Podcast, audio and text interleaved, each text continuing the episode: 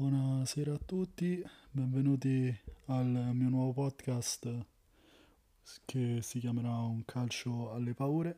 Un calcio alle paure proprio perché essendo tifoso della Roma ehm, sono sempre stato, ho apprezzato sempre molto la canzone di Marco Conidi ehm, che proprio in una sua frase, in un suo verso va a farci capire che cosa è il calcio proprio per noi tifosi, uguale di che squadra uno possa essere. Questo podcast eh, parlerà per lo più di Serie A, ma soprattutto anche della mia amata S Roma, che proprio nella giornata di ieri, oramai siamo arrivati all'undicesima giornata, è riuscita a strappare una gloriosa vittoria sul campo del Dallara di Bologna. Um, però eh, prima di partire di parlare della Roma che faremo sempre nel blocco finale, um, vorrei iniziare a parlare eh, a partire dalla partita di venerdì che è stata proprio Sassuolo-Benevento. Um, io vorrei provare almeno ad essere il più il meno fazioso possibile, anche perché essendo tifoso della Roma, la partita di Sassuolo ha dimostrato ancora una volta che le regole del calcio non sono uguali per tutti. Sì, proprio perché nella, nell'ultima giornata, quando la Roma andò sotto di un uomo contro il Sassuolo, um, si, vise, si vide che l'arbitro, in quel caso Maresca, non ci ha concesso un penalty, direi molto, molto evidente, proprio perché il fallo di mano era netto, non c'è nessun'altra parola per identificare questo fallo. E eh sì, eh, proprio invece, proprio in questo momento non volevo parlare di Roma, ma ci sono cascato di nuovo, come nella canzone di Achille Lauro. Um, comunque il Sassuolo ha strappato ancora una volta la vittoria fuori casa, eh, dimostra- eh, in casa scusate, contro il Benevento, um, partendo con questo rigore di Berardi all'ottavo minuto del primo tempo e portandosi ancora una volta a due punti o a un punto sopra la Roma. Um, dopodiché il venerdì sera uh, la, la giornata di Serie A ha continuato con un eh, derby di Serie B tra il Crotone e lo Spezia. Devo dire che prima di aver visto il risultato della partita eh, sono stato molto, molto sorpreso proprio perché credevo che la Spezia potesse andare a vincere sul campo del Crotone cosa che però non è successa come grazie a, un, a una divinità quasi, grazie a una doppietta di Messias che ha dimostrato proprio di essere battuta molto semplice, ma ha dimostrato di essere il, il Messia, proprio il Messia del Crotone, strappando la prima vittoria in campionato dopo 11 giornate e almeno portandosi a 5 punti in campionato direttamente dietro,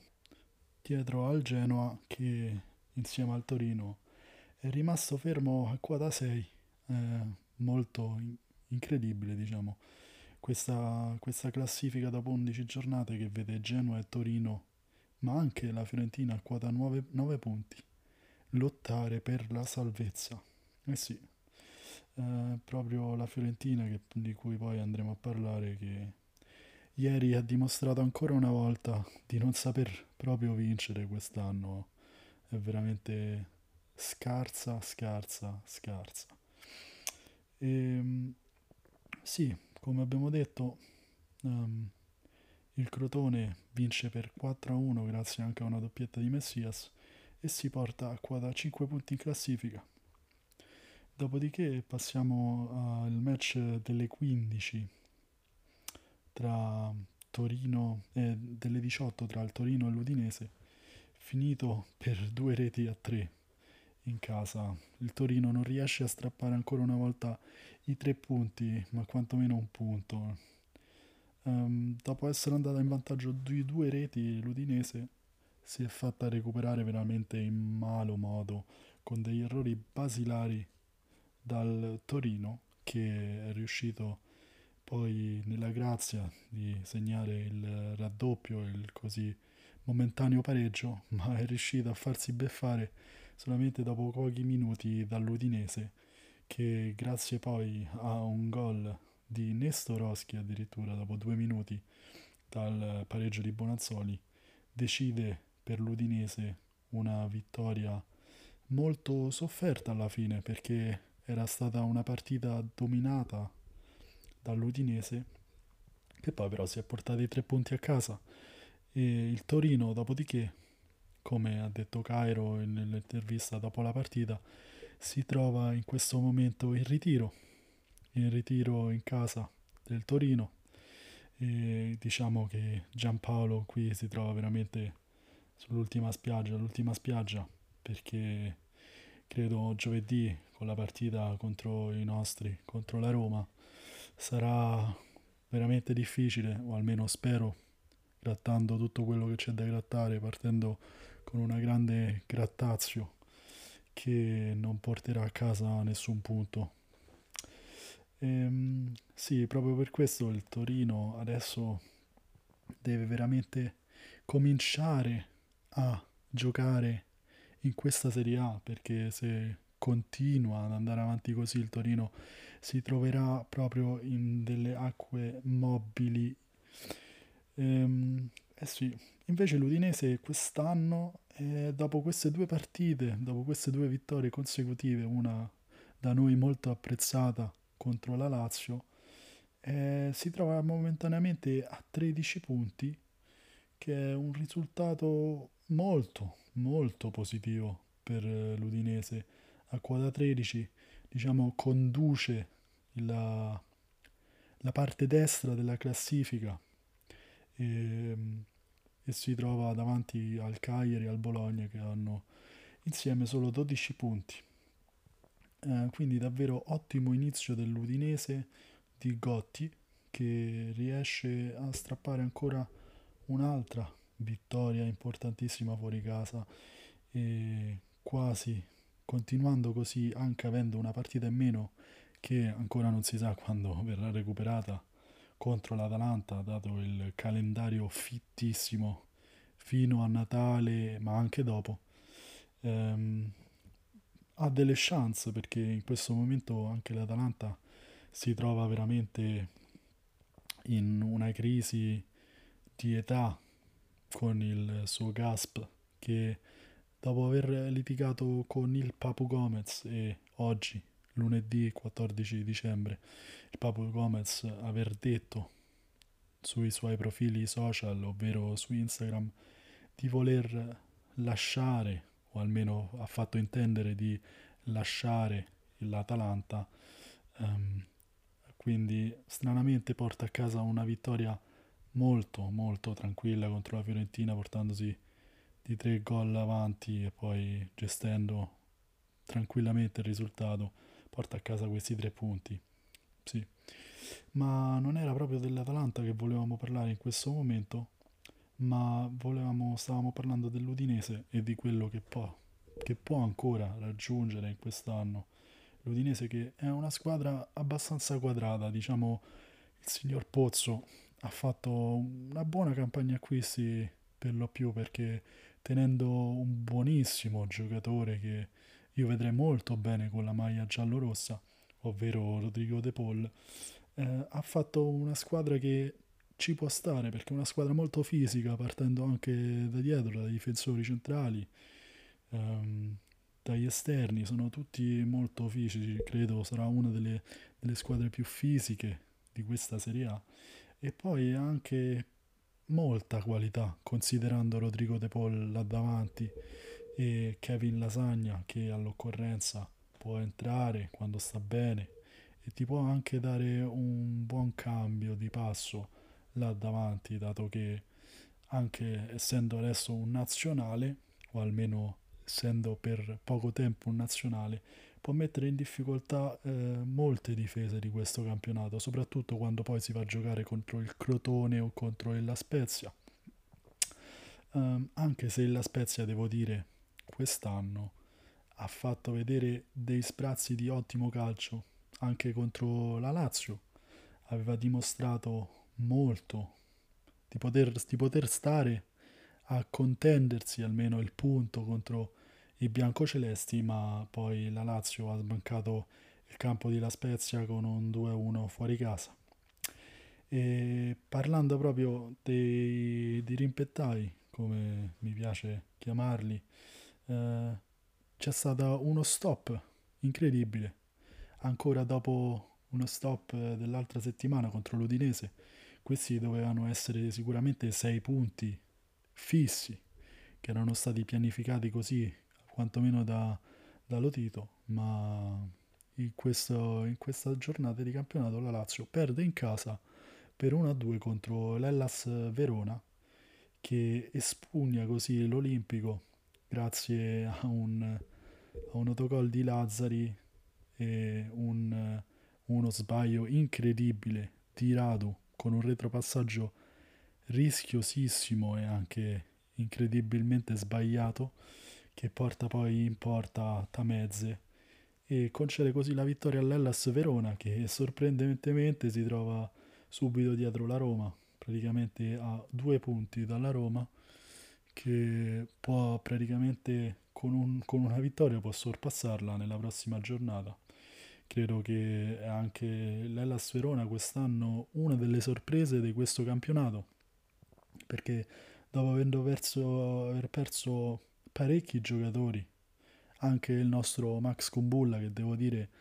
è ancora più forte di quello che abbiamo visto finora, perché è veramente un giocatore che è molto molto basilare in quello che fa, ma tutto quello che fa gli riesce bene. È un giocatore, credo, sempre da, da un 6, 6 e mezzo a partita, con delle partite anche ottime, perché nel, nello scorso campionato era riuscito anche a contendersi il, il posto in nazionale eh, fino a quando è stato poi cont- convocato quest'anno e poi purtroppo per lui il covid lo ha fermato in maniera molto ma molto ma molto brusca. E, ehm, sì stavamo parlando proprio di Nazio Hellas ehm, dove l'Hellas Verona continua incredibilmente a mostrare un calcio diciamo un po' alla Gasperini perché si orientano molto all'uomo in campo, giocano uomo a uomo in ogni zona del campo,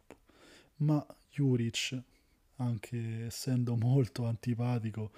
per i suoi atteggiamenti in panchina, riesce a dare una buona impronta alla propria squadra, portandosi a casa ottimi, ottimi punti, anche perché no, per la salvezza. Credo che l'Ellas Verona sia partito in prima linea per salvarsi quest'anno, ma con questo grande inizio di campionato può puntare addirittura ad arrivare in Europa League. Chissà se una di quelle là davanti vincesse anche la Coppa Italia, magari il settimo posto dal prossimo anno può andare anche nella seconda Europa League che in questo momento mi manca il nome. Sì, poi passiamo al lunch match di domenica Cagliari-Inter, partita che ho seguito praticamente per intera, ehm, dicendo anche che l'Inter ha meritato poi verso la fine di portarsi a casa il risultato pieno dalla Sardegna Arena ma ha rischiato come parecchie volte già quest'anno, anche essendo poi uscita dalla Champions veramente, veramente in malo, malo modo, ha portato a casa i tre punti con uh, un contropiede proprio alla fine di Lukaku al 94esimo, pensando che fino al 75esimo la partita era molto ma molto in bilico per l'Inter che si trovava di un gol un gol sotto grazie a un, una protezza, sì, si può dire proprio protezza di Sottil che da, un, da una posizione molto ma molto improbabile è riuscito a piazzare il pallone alla sinistra di Andanovic eh, portandosi a a casa proprio questo gol stagionale, um, fan, portando anche ad avere molti molti problemi l'Inter e bisogna dire che poi Barella, l'ex Cagliari, quindi un altro ex che va al gol, è riuscito a portare di nuovo sulla, sulla retta strada la propria squadra e poi il, cross dalla destra per la testa di Adambrosio che era appena entrato da un minuto ha portato i tre punti in casa di Conte che resta ancora molto ma molto insopportabile proprio per i suoi atteggiamenti perché non sa proprio più dove sbattere la testa come si vuol dire in italiano. Um, sì bisogna dire il Cagliari ha fatto una buona partita per lo più Cragno ah, soprattutto nel primo tempo nei primi 15 minuti ha salvato in varie occasioni il risultato dando sprazzi di grande, grande abilità tra i pali ma poi si è visto proprio sul secondo gol del Cagliari il suo limite, ovvero un limite sulle uscite, sulla palla alta, dove proprio ha sbagliato un tempo di gioco, ma anche la percezione di dove sarebbe fa- eh, finito il pallone. È stato proprio sbeffeggiato in quel momento da D'Ambrosio, che poi ha portato il secondo gol in casa Inter e ha spianato poi la strada per un contropiede veramente da ultimo minuto per Lukaku che dopo che Cragno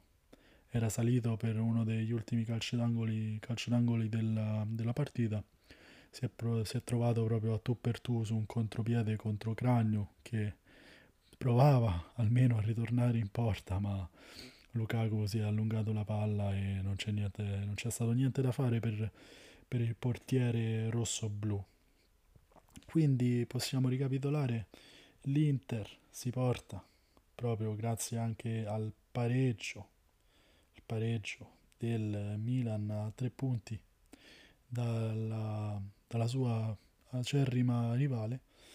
E quindi diciamo che può ancora eh, insieme alla Juventus tentare dopo 11 partite di andare a vincere questo scudetto perché credo sia chiaro a tutti che la Juventus insieme all'Inter sono le, le due favorite di questo campionato, non c'è, non c'è niente da dire, sono due squadre che spendono e hanno speso milioni e milioni di euro eh, anche solo per portare a casa due giocatori, uno Lukaku nell'Inter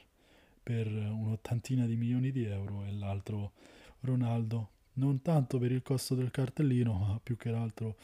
per i 30 milioni, milioni netti,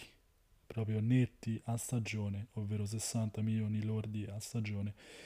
per Cristiano Ronaldo, che dimostra ancora di poter trascinare la propria squadra sulle spalle e di portarla alla vittoria nuovamente. Quindi il lunch match si conclude sull'1-3 dopo che il Cagliari, non so se dire, ha proprio buttato da sé la, la vittoria, ma dopo che era andata in vantaggio per così tanto tempo contro l'Inter, mi sarei aspettato un, un pareggio, diciamo, alla fine, ma quando è arrivato il cross per la testa di D'Ambrosio, la partita è finita lì non, non c'è stato più niente da fare per il Cagliari che ha provato con un po' di inerzia a portare a casa il punticino ma non, non ce l'ha più fatta. Ehm, passiamo invece alle partite delle 15 dove ha giocato anche la nostra Roma contro il Bologna per iniziare a parlare di, di Atalanta contro la Fiorentina. Partita facile, molto ma molto facile per l'Atalanta che dopo il caso di cui abbiamo parlato proprio a inizio podcast è riuscito a strappare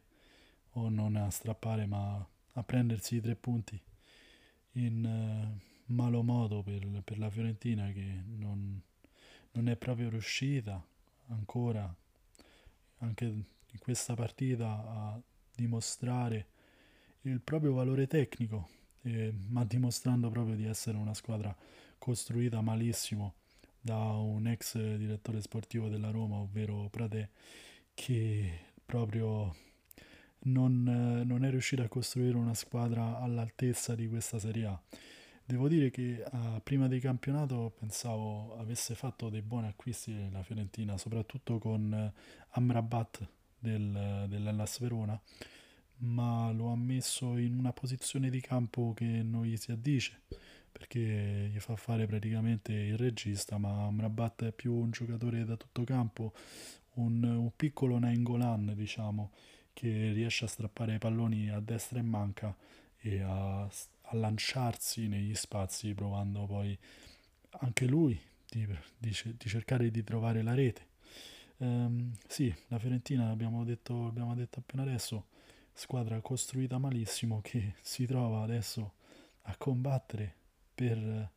per non retrocedere. E ha più tre punti sul Torino e sul Genoa, ma la vedo veramente molto brutta, anche perché pensando che la Fiorentina ha già cambiato allenatore. Eh, il Torino si, ancora con Giampaolo, mentre il Genoa ancora con Maran e Crotone ancora con Stroppa. Eh, ha provato già a scuotere i propri giocatori dandogli un nuovo mister, ma non ci è proprio riuscita e si trova adesso qui a combattere nei fondi della classifica con eh, il Torino e con il Genoa che rischiano tutte e tre di andare in Serie B. Sarebbe davvero incredibile se il Crotone riuscisse a salvarsi insieme al Benevento e lo Spezia per far andare in Serie B la Fiorentina con il Torino e con il Genoa. Anche perché la Fiorentina è stata da poco comprata da Commisso, da poco più di un anno, e ci si aspettava proprio da Commisso, che è uno dei magnati americani, che potesse portare la Fiorentina in una posizione più alta, ma si è trovato proprio a combattere contro la retrocessione l'anno scorso, ma anche quest'anno deve, deve fare molta ma molta attenzione perché se no qui si ritroverà con una gamba in Serie B e l'altra a tribolare in Serie A. Sì. Invece l'Atalanta riprende a vincere dopo il casino, si può proprio dire, Papu, del Papu Gomez che è arrivato alle mani con il, gas, con il Gasp e sarà proprio lui che, ovvero il Papu Gomez, a lasciare l'Atalanta credo proprio a gennaio perché non lo vedremo più con i colori che lo hanno reso capitano e un grandissimo giocatore in questa Serie A. L'Atalanta che con una partita in meno è ancora all'ottavo posto, ma vincendo con l'Udinese si potrebbe portare a un punto dalla Roma, ovvero al settimo posto, scavalcando l'Ellas Verona quindi l'Atalanta vince meritatamente contro la Fiorentina. Eh, nell'altra partita delle 15, senza parlare di Roma, eh, c'è stata un'altra partita molto importante, ovvero Napoli, Napoli-Sampdoria. Il Napoli, dopo la morte di Maradona, diciamo è come rinato. Eh, ha perso la vita a Maradona e la sua vita l'ha data al Napoli. Scusate per questa brutto, per questo brutto gioco di parole, ma dopo essere andato in svantaggio è riuscito a portarsi a casa i tre punti con eh, un gol di Petagna eh, verso il settantesimo del secondo tempo. Eh, molto, molto strana questa partita che vede il Fettina, ovvero Ranieri, eh, alle prese con la quarta sconfitta consecutiva. Um, infatti era partito molto ma molto bene la Sampdoria che dopo la settima partita di campionato aveva 11 punti, ma lì è rimasta, perché nelle ultime quattro partite il totale dei punti della Sampdoria è proprio quello di 0, 0 spaccato. E quindi adesso la Sampdoria deve iniziare a macinare chilometri per tutti gli amanti della nostra curva sud. Um, proprio per questo motivo il Fettina Ranieri mm, dovrà trovare qualche contromossa per ridare qualche punto in più a una squadra che come detto da molti tifosi ha una delle maglie più belle della Serie A ma anche al mondo. Bisogna dire eh, il, il, simbolo della Sampdoria è molto ma molto affascinante i colori soprattutto con quella striscia orizzontale sul petto si addicono veramente molto a una maglia che ormai è una maglia storica anche se la Sampdoria non ha tutta questa storia internazionale. Um, passiamo poi alla partita delle 18, dove uh, abbiamo visto la Juventus in casa del Genoa, che ha rischiato molto, perché dopo essere andata in vantaggio per 1-0, grazie alla prima rete stagionale de, di Paolo Di Bala, eh, si è visto pareggiare subito da un altro ex ovvero Sturaro, in collaborazione con un suo tesserato, ovvero Luca Pellegrini, che abbiamo scambiato con Spinazzola e devo dire meno, meno male. Ehm, proprio in, dopo il pareggio di Sturaro è venuto in cattedra la Juve che ha provato con eh, le entrate di Morata a cambiare la partita, ma non ci è riuscita veramente fino a quando Quadrato si è, è, riuscito a procurarsi un calcio di rigore, bisogna dirlo quando, quando le cose sono così, eh, nettissimo, perché fallo poi ingenuo da parte del difensore del Genoa che era Rovella credo se non mi sbaglio in questo momento che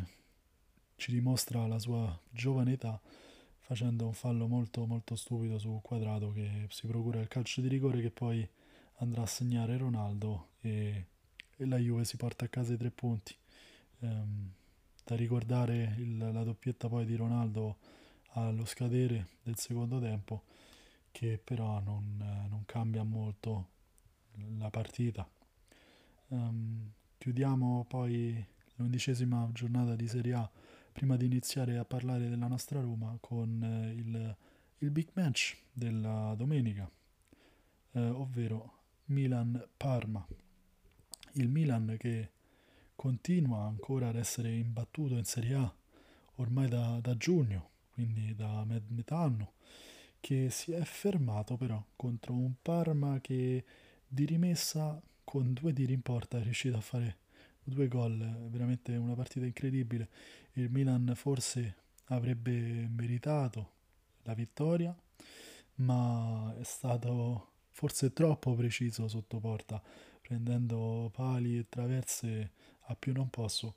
che l'ha fermata proprio sul 2 a 2 grazie a un pareggio proprio last minute di Teo Hernandez che va veramente come un treno su quella fascia sinistra. Uh, infatti ieri ha, fatto, ha siglato una, un'ottima doppietta e il gol all'ultimo minuto lo ha consacrato migliore in campo. Um, devo dire un ottimo, un ottimo uh, Gervinio che fa un grandissimo assist come noi soprattutto romanisti lo conosciamo,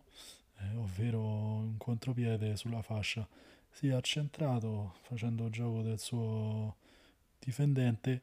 e dando la palla poi in, indietro sul, su Hernani che ha fatto veramente con il piattone la piazza dove non può arrivare Gigione Donnarumma. Um, il Milan le ha provate tutte, tutte, veramente tutte fino alla fine e poi è stato aiutato dalla provvidenza anche un po' e ha trovato il pareggio del 2 a 2 che almeno le salva un punticino. Devo dire però il Milan abbastanza in calo rispetto all'inizio, del campionato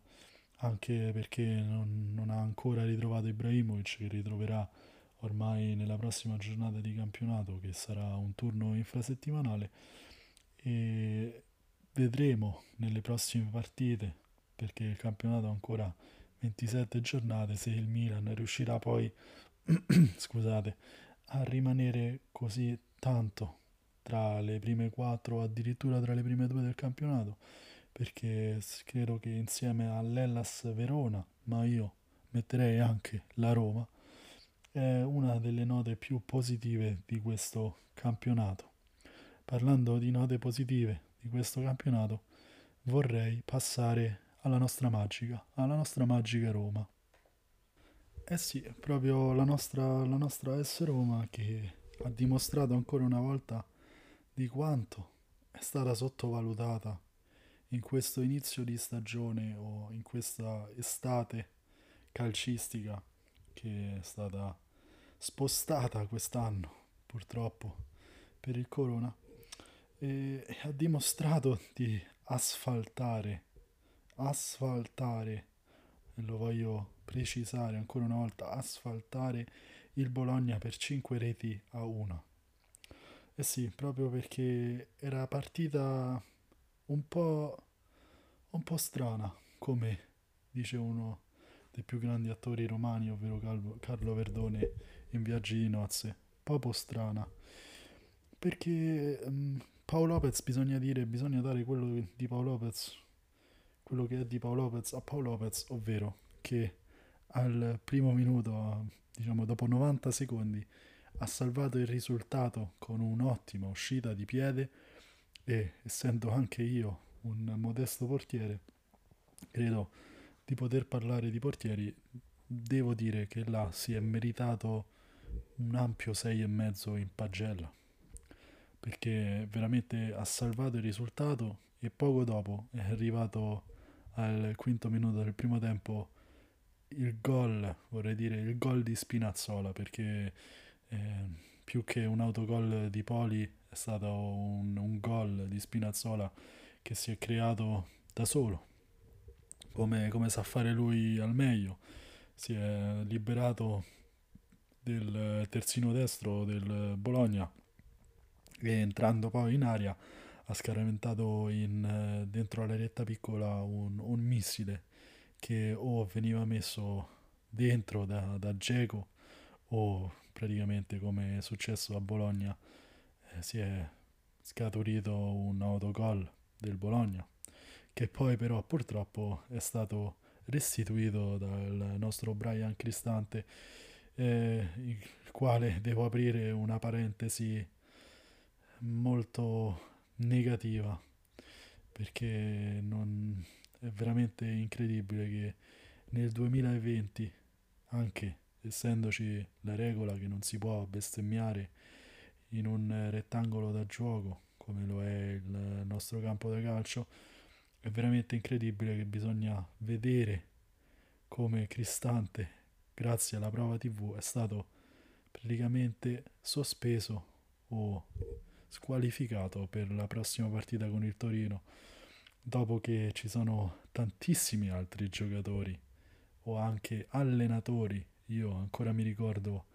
alla partita della scorsa stagione dell'Ellas Verona in casa della Roma dove Juric che era stato già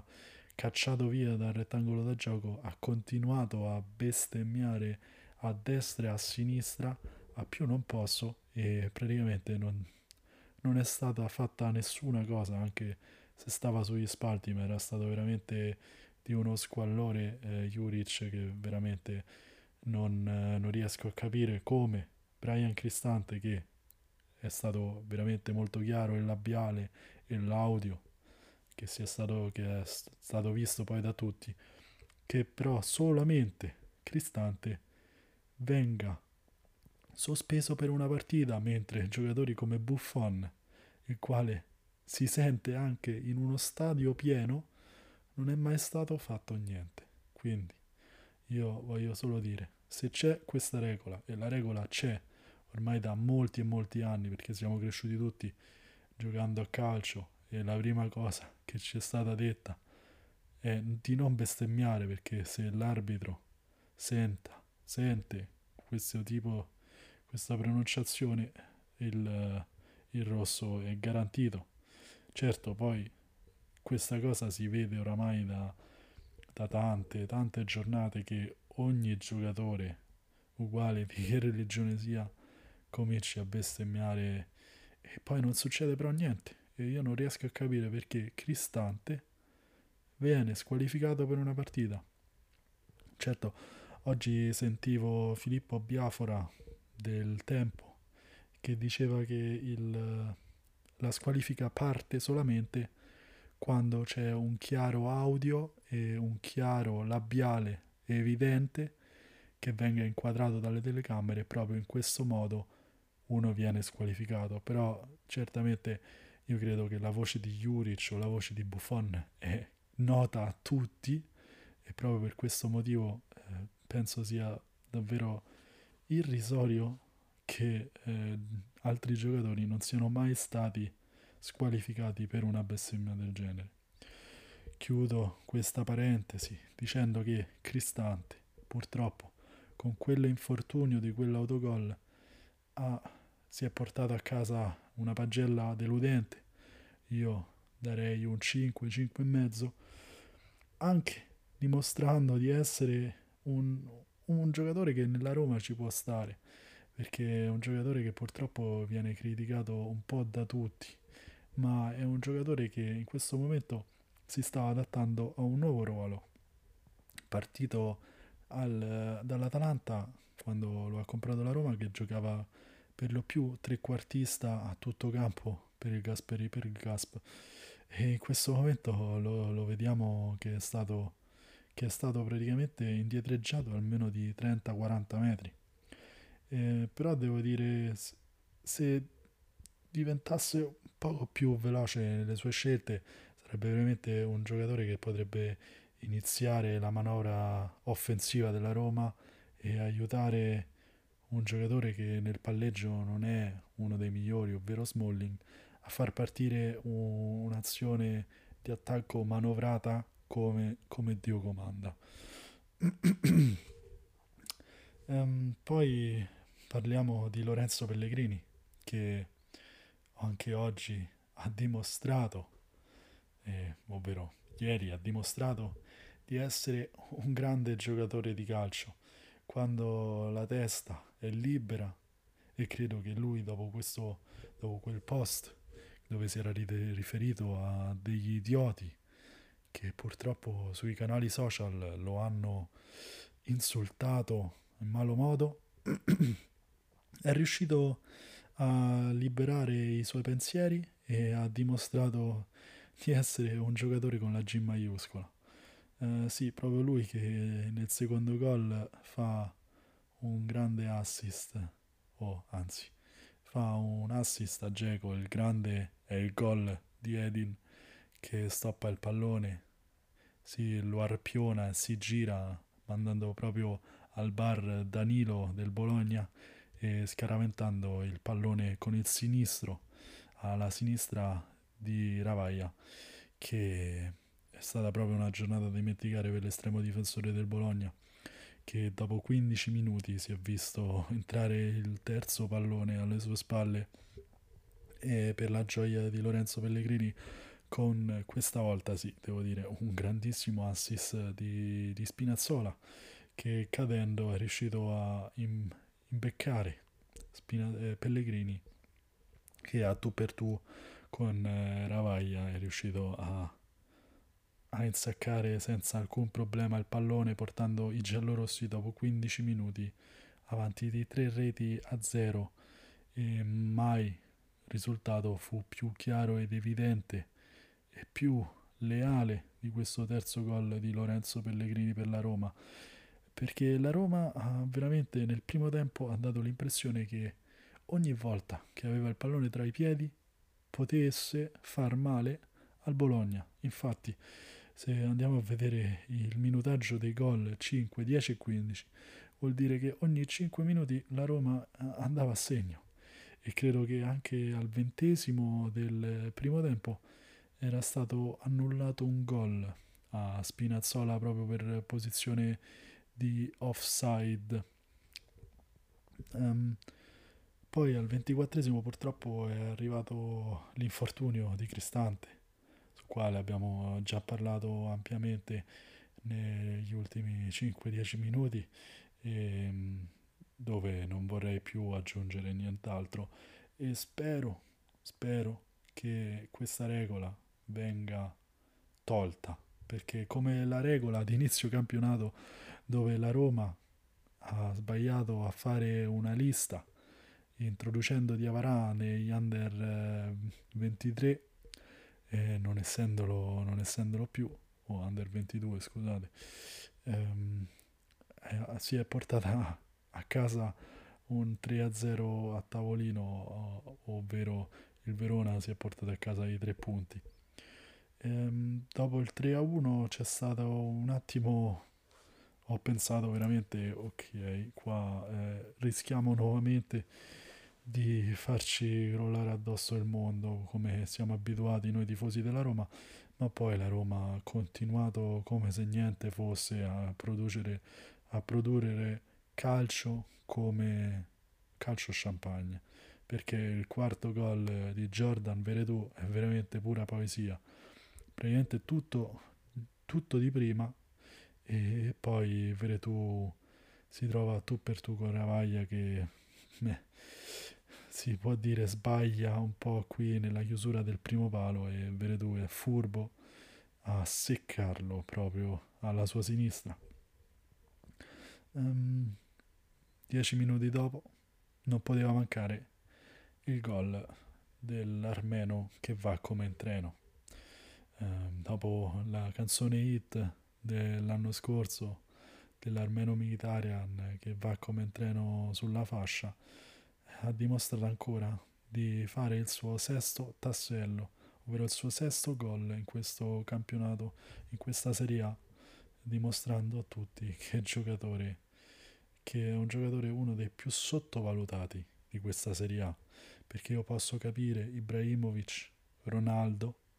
ma subito dopo Ibrahimovic e Ronaldo per me c'è una coppia giallo-rossa, una coppia giallo-rossa formata da Pedro e Mkhitaryan. Pedro purtroppo dopo le marescate dell'ultima settimana contro il Sassuolo era un po' in calo, era nettamente in calo, ora si è potuto riposare andando a fare una scampagnata con i Primavera della Roma a Sofia, dove la Roma è uscita perdente per 3 a 1, ma veramente è stata una scampagnata più che una partita di calcio e dove bisogna solo segnalare, segnalare il gol di Tommaso Milanese che dimostra ancora una, una volta di, di poter essere un giocatore di calcio, cosa che non è mai chiara per tutti i giocatori che dalla primavera provano a fare il salto e di andare in Serie A a giocare con, con delle grandi come lo era la Roma. E quindi Mkhitaryan segna il 5-1 con un grandissimo, un grandissimo, un grandissimo assist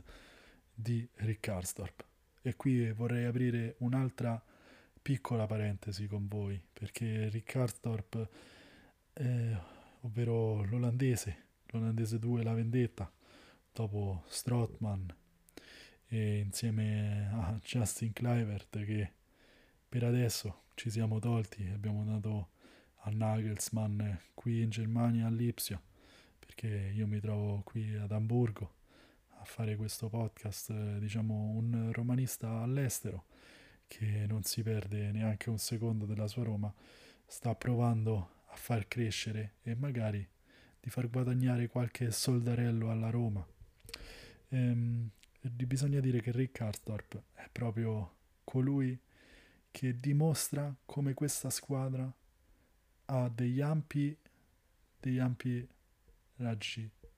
di miglioramento. Perché Rick Karsdorp si fa metà campo, se non tutto il campo, con Baie dietro, che per seguirlo si strappa anche il, la, il, la coscia e si deve fermare proprio negli ultimi metri. Karsdorp poi è intelligente a passare la palla dietro a Mkhitaryan che a tu per tu con Ravagna proprio a botta secca eh, spinge il pallone nel sacco e e concede la manita, la manita alla Roma che va avanti sul 5-1 al 44 del primo tempo e da lì si può dire che inizia un'altra partita perché la Roma nel secondo tempo si limita solamente a, a, ad amministrare il risultato di 5-1 rischia anche un qualcosa con eh, l'ammonizione di Ibagnez che poi secondo me concede un fallo di rigore su Palacio che però non viene ravvisato dall'arbitro e neanche dal VAR che dimostra ancora una volta quanto siano scarsi gli arbitri italiani perché Calvarese, si può dirlo, è stato veramente il peggiore in campo in una partita facilissima per un arbitro. Stata veramente dopo il 44esimo era più un amichevole che una partita di Serie A perché la Roma eh, ha fatto un allenamento. E anche qui non, non riesco proprio a capire come tanti tifosi si siano ancora una volta arrabbiati per eh, il, i cambi che sono arrivati forse un po' troppo tardi da parte di, di Fonseca o di Campos, ovvero il suo, il suo vice, perché ha fatto uscire Geco e Veretù soltanto verso l'ottantesimo. Um, devo dire però che i cambi ci possono anche stare perché Geco uh, era ritornato al gol e ha bisogno di ritrovare una forma da partita di Serie A, da partita vera, perché si è visto, credo che lo possiamo dire, dopo ormai un paio di settimane che molti giocatori della Roma, dopo che c'era stato un focolaio a Trigoria, ehm, sono riusciti ad uscire da, da, questo trauma, di questo virus che proprio se la prende con, con tutti, anche se sei un giocatore di, di calcio che ha un'immunità, diciamo, forse un po' più sviluppata, un po' più da sportivo rispetto a una qualunque persona normale, tra virgolette, eh, che ha dimostrato però che se uno, un giocatore, perde due settimane di allenamento, poi ha il bisogno di rientrare con calma nella partita. E credo che questa cosa abbia fatto molto bene a Geco, ma anche a Lorenzo Pellegrini e a tutti quelli come Kumbulla, che devo dire un'ottima, un'ottima partita fino al 67 fino a quando non è stato poi sostituito da Smalling, che poi è entrato veramente molto bene. Mi ricordo una scivolata su Barro ehm, al limite dell'area di rigore dove si rialza e poi fa partire un contropiede della Roma eh, che mi fa sperare per giovedì, dato che con spero siano stati solo crampi e spero sia della partita, perché in questo momento la Roma eh, ancora sta aspettando Mancini, ha perso Cristante che stava facendo il suo da difensore centrale nei tre e ora ritrova Smalling, Ibagnez e poi ne servirà un altro, quindi non so se farà giocare o Juan Jesus o Fazio, ma forse ce la farà ancora con Bulla ad essere dei nostri per la gara in casa con il Torino. Um, partita la prossima, questo giovedì, partita turno di infrasettimanale che la Roma dovrà vincere ad ogni costo perché la Roma deve tentare di stare il più lungo possibile con le, prime, con le altre prime cinque. Um, credo che il Sassuolo non ce la farà a rimanere lì per tutta la stagione, ma deve riuscire a stare con il Milan, con l'Inter, con la Juves e con il Napoli per provare almeno ad andare in Champions League o almeno di, non lo so, di, di sognare, di, di farci sognare perché credo sia anche una cosa molto bella quella solamente di poter sognare, di provare ad andare lì sopra a giocarsi un eventuale terzo, secondo e mi fermo qui naturalmente. Ehm, la Roma deve vincere e questa è l'unica cosa che dovrà fare giovedì con il Torino. Eh, il Torino che come abbiamo detto prima è in eh, ritiro, eh, Cairo ha voluto mettere la squadra in ritiro e credo forse che sia stata la migliore cosa per la Roma perché abbiamo visto anche in passato con la nostra squadra, che il ritiro non è visto molto volentieri dai giocatori, perché i giocatori alla fine sono delle persone normali e se li chiudi una settimana, poi soprattutto i giocatori, bisogna dire, se chiudi i giocatori una settimana in un posto e non possono andare dalla famiglia, dalla ragazza, dall'amante, um, in discoteca, naturalmente adesso non si può andare in discoteca, però sono, delle, sono anche grazie ai soldi delle persone più che libere, anzi più libere di, di noi normali esseri viventi. E quindi oggi c'è stato il sorteggio di Europa League, ma anche di Champions League, che vede un sorteggio molto, ma molto difficile per la Lazio, che andrà a giocare contro i campioni d'Europa, il Bayern Monaco, che eh, non perde in Champions League, credo ormai da due edizioni, perché si è fermata solamente contro l'Atletico Madrid e prima di che aveva vinto una cosa come 13-15 partite consecutive solamente in Champions League. Um, poi c'è la Juventus che ha un sorteggio un po' più semplice rispetto all'Atalanta che affronterà il, um, il Real Madrid che anche se sta faticando molto in eh, questa stagione è sempre favorito naturalmente. E poi ci sarà anche la partita come avevo detto un po' più semplice per la Juventus che avendo vinto il girone con eh, il Barcellona eh, giocherà questo quarto di finale ovvero eh, si giocherà il posto per il quarto di finale contro il Porto. Um, prima di che ci sarà la partita credo quella più interessante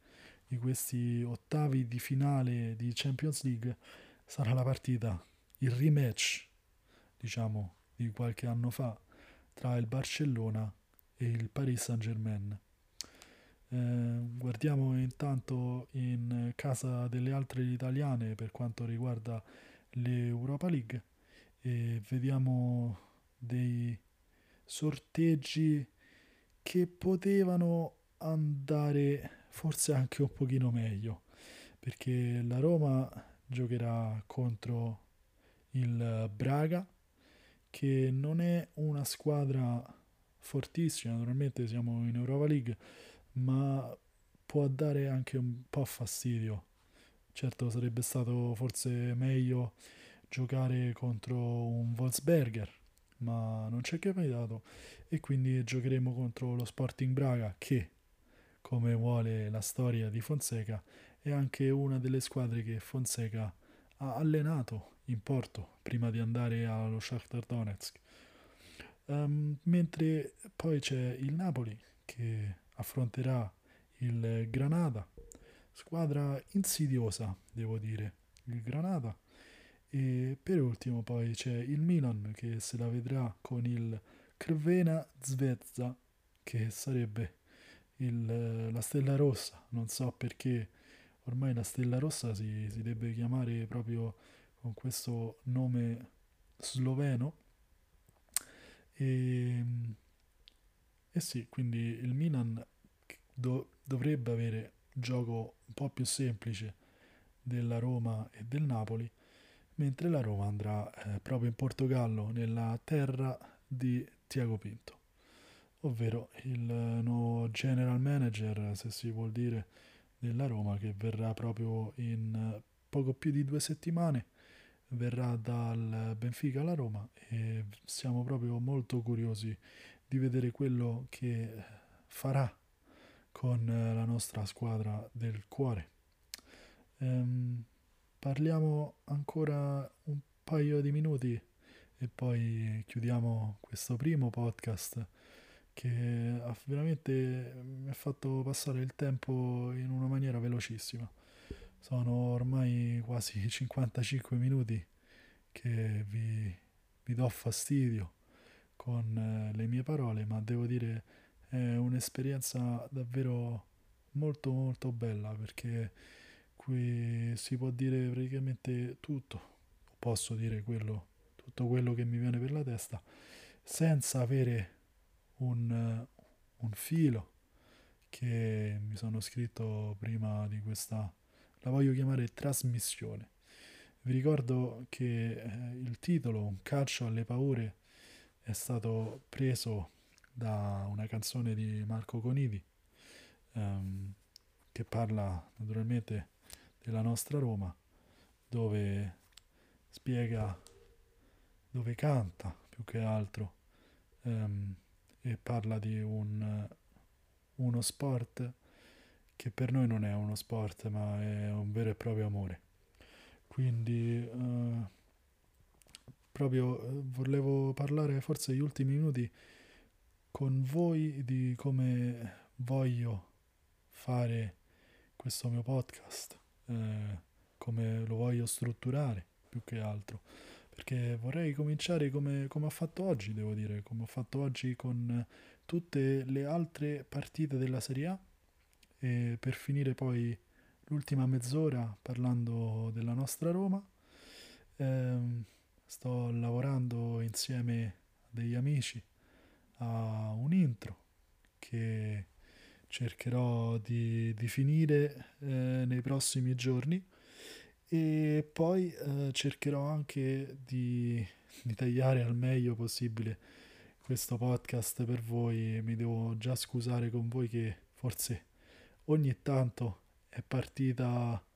è partito un tono che forse non doveva partire. Eh, mi sono giurato, devo dire ancora prima di questo podcast, di non essere un, uno sporco romanistone, ma come avete sentito è di- molto difficile rimanere neutrale quando si parla di calcio, soprattutto se si è tifosi. Uh, non riesco proprio a capire tutti quelli che parlano di calcio in televisione, magari su Sky, magari anche su The Zone o su tutte queste altre televisioni o radio che dicano di non essere tifosi di nessuna squadra oppure dicevano in un primo momento di essere tifosi della Roma come Caressa e poi si va a sentire adesso e uno si domanda ma questo qui è ancora tifoso della Roma o è tifoso del Milan, dell'Inter e della Juventus? Ma devo dire che in questo podcast, in questa trasmissione, come piace chiamarla a me, sarà sempre una trasmissione giallo-rossa nella seconda parte, e, ma anche nella prima, dai, diciamo, diciamo, le cose come stanno, perché eh, la Roma è, è fede, la Roma è come la fede di Cristante, diciamo, ti fa incazzare in una maniera incredibile, eh, ma ci sta, perché sono delle emozioni che vengono proprio dal cuore, dalla pancia, dal cervello e quindi con queste mie ultime parole mi volevo ringraziare con voi che siete arrivati ormai ad ascoltarmi per quasi un'ora e con questo ci, ci sentiamo venerdì dopo che la Roma avrà giocato con il Torino sperando di parlare di un'ottima prestazione giallo-rossa allo Stadio Olimpico e di una pessima prestazione bianco-celeste che neanche so contro chi giocheranno perché veramente come mi piace dire, come sento da Piero Torri, eh, non, non, parlo e non guardo il calcio minore. E quindi statemi bene, a venerdì, è stato veramente un piacere. Ciao a tutti, ciao ciao ciao.